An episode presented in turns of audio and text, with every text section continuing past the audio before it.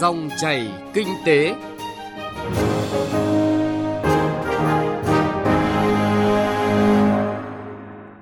Biên tập viên Sư Lan xin kính chào quý vị và các bạn. Không khí chào đón năm mới đang tràn ngập khắp mọi nơi. Bên cạnh việc chuẩn bị cho Tết Nguyên đán canh tí sắp tới, quý vị hãy đồng hành với chúng tôi hướng tới những mong ước tốt đẹp trong năm mới. Và chương trình Dòng chảy kinh tế hôm nay, thứ năm ngày 23 tháng 1 năm 2020, tức là ngày 29 tháng Chạp năm kỷ hợi. Chúng tôi sẽ chuyển tới quý vị và các bạn những nội dung.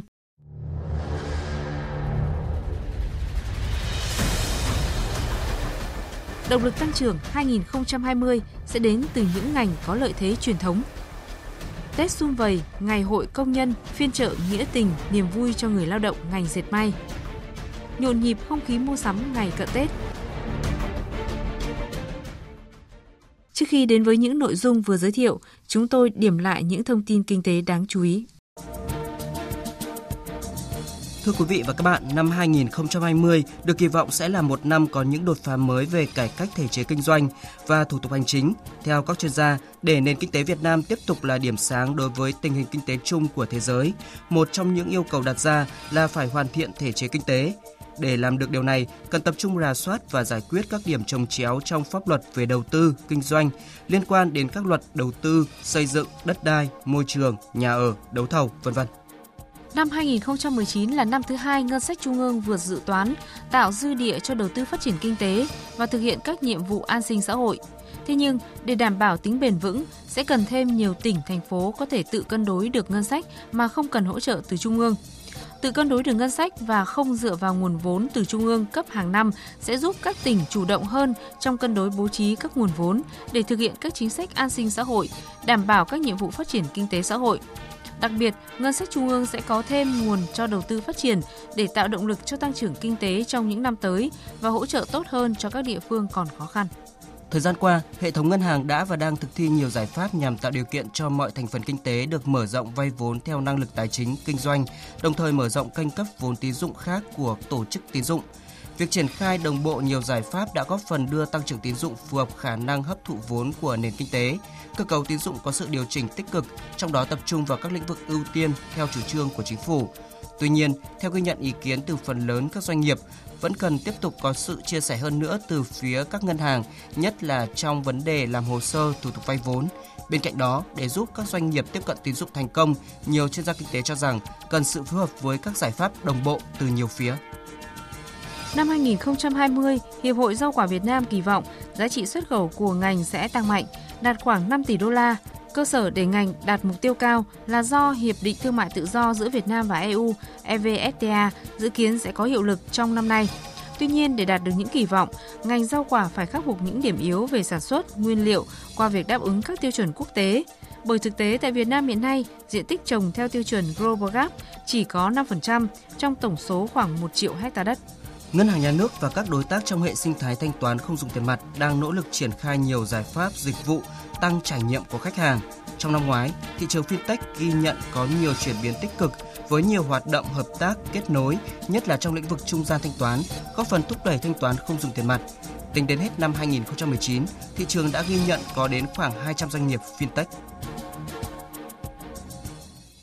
Thưa quý vị và các bạn, năm 2019 vừa qua, kết quả tăng trưởng GDP của nước ta đạt 7,02%. Đây là năm thứ hai liên tiếp tăng trưởng kinh tế Việt Nam đạt hơn 7%. Các chuyên gia kinh tế nhận định kết quả này sẽ là tiền đề tạo đà tiếp tục cho tăng trưởng năm 2020, đồng thời cho rằng động lực sẽ nằm ở những ngành có lợi thế truyền thống. Ghi nhận của phóng viên Nguyễn Hằng.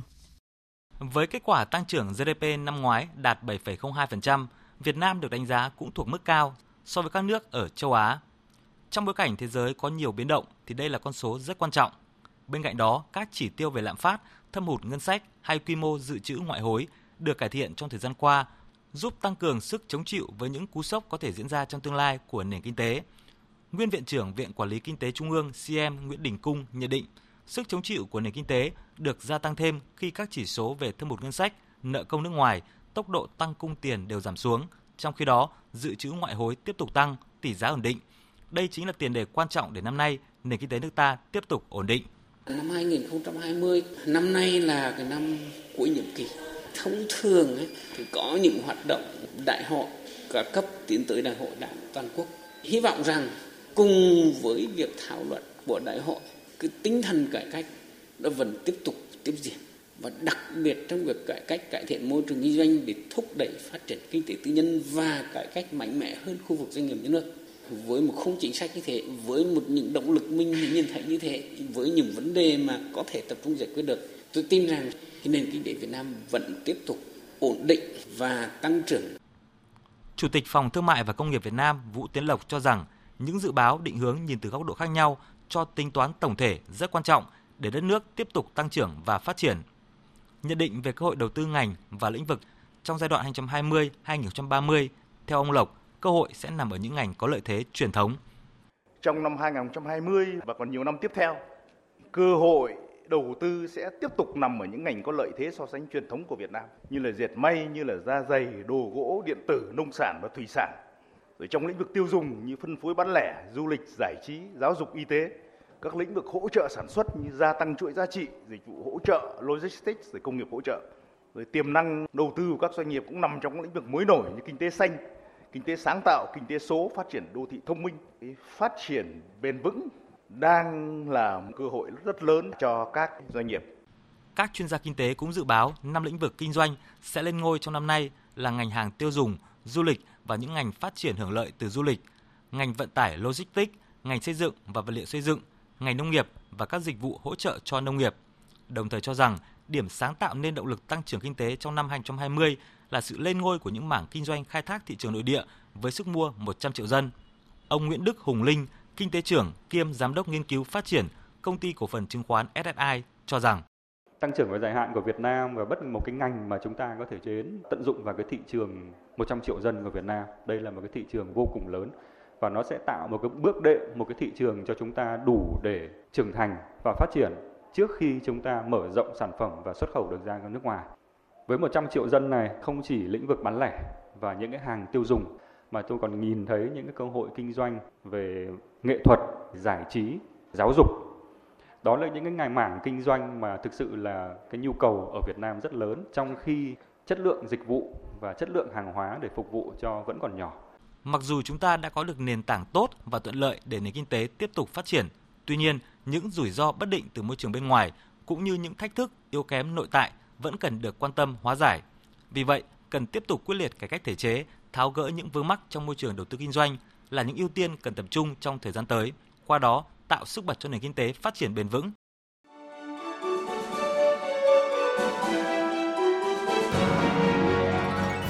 Dòng chảy kinh tế, dòng chảy cuộc sống.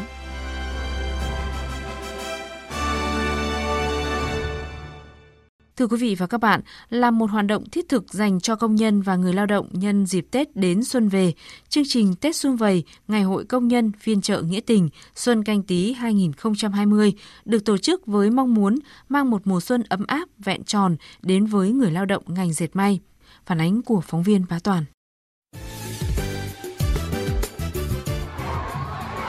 Thưa quý vị và các bạn, không chỉ mở rộng về quy mô và địa bàn tổ chức, chương trình Tết Xuân Vầy Ngày hội Công nhân phiên chợ Nghĩa Tình năm nay có nhiều điểm mới và thiết thực hơn. Trong đó có những việc làm ý nghĩa như là tặng quà cho công nhân lao động dệt may có hoàn cảnh đặc biệt khó khăn, hỗ trợ tấm vé, chuyến xe đưa công nhân về quê đón Tết, đảm bảo mọi người lao động đều có điều kiện về quê sum họp với gia đình một cách an toàn, thuận tiện và tiết kiệm. Cùng với nội dung giao lưu văn hóa nghệ thuật, tham gia các trò chơi tập thể phiên chợ nghĩa tình, tổ chức các gian hàng quần áo, giày dép, nhu yếu phẩm với giá ưu đãi giảm từ 20 đến 50% cho công nhân và người lao động.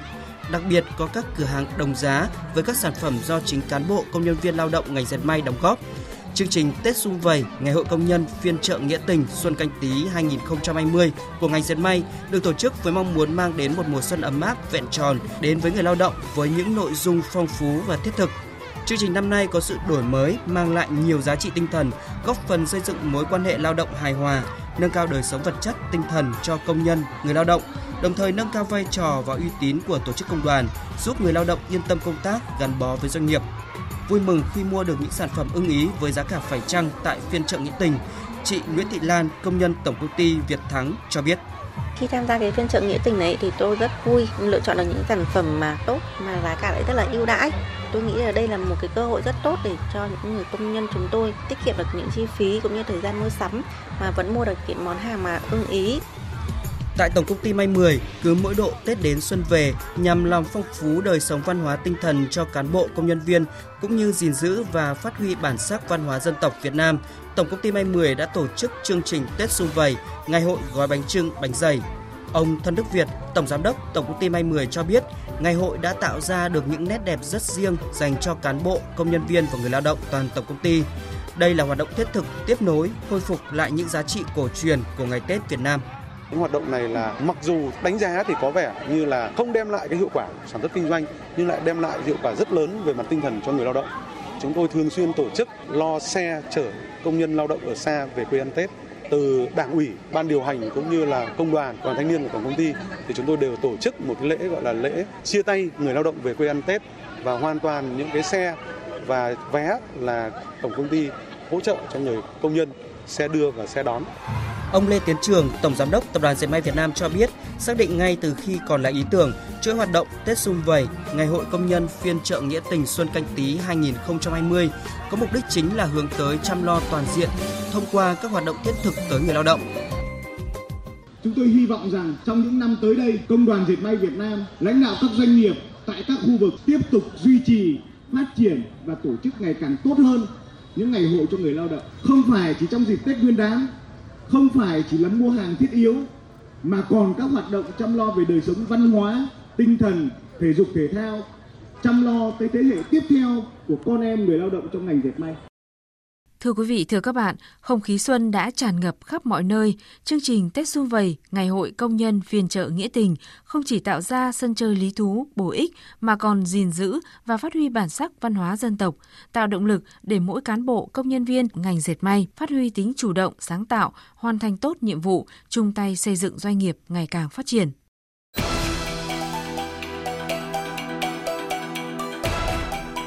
Chuyện thị trường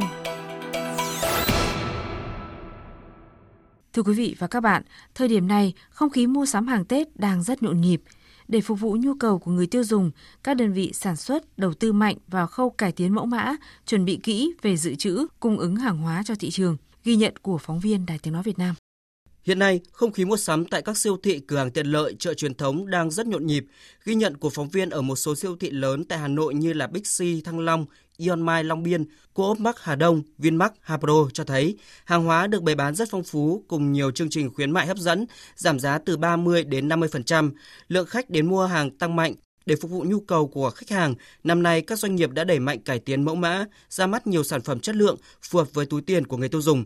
tại các hệ thống siêu thị lớn đều dành vị trí trung tâm để trưng bày, giới thiệu các mặt hàng Tết, kèm theo đó là trang trí các gian hàng đặc trưng tạo không khí Tết.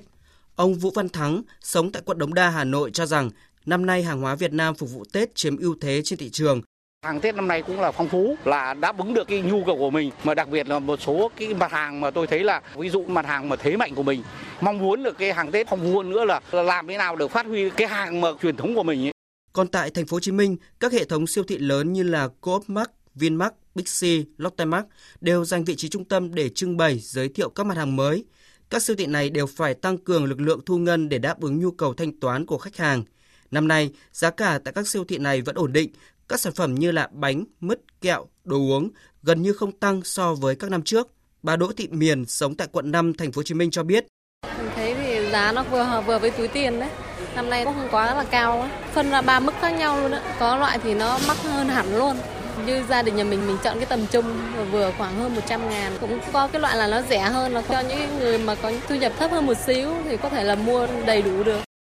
Năm nay, các doanh nghiệp bán lẻ cũng đã chủ động khai thác nguồn hàng từ các tỉnh. Ông Nguyễn Tiến Vượng, Phó Tổng Giám đốc Tổng công ty Thương mại Hà Nội Hapro cho biết, trong cơ cấu hàng hóa dự trữ phục vụ Tết Nguyên đán canh tí, các mặt hàng lương thực thực phẩm, bánh mứt kẹo do doanh nghiệp Việt Nam sản xuất chiếm tỷ lệ khá lớn. Năm nay, các đơn vị trực thuộc và công ty thành viên của Hapro chuẩn bị đa dạng và phong phú từ các sản phẩm mang thương hiệu Hapro đến các sản phẩm địa phương. Theo ông Nguyễn Tiến Vượng, hiện nay người tiêu dùng sắm hàng Tết ưu tiên các thực phẩm, hàng hóa cần thiết, mới, lạ và có chất lượng tốt.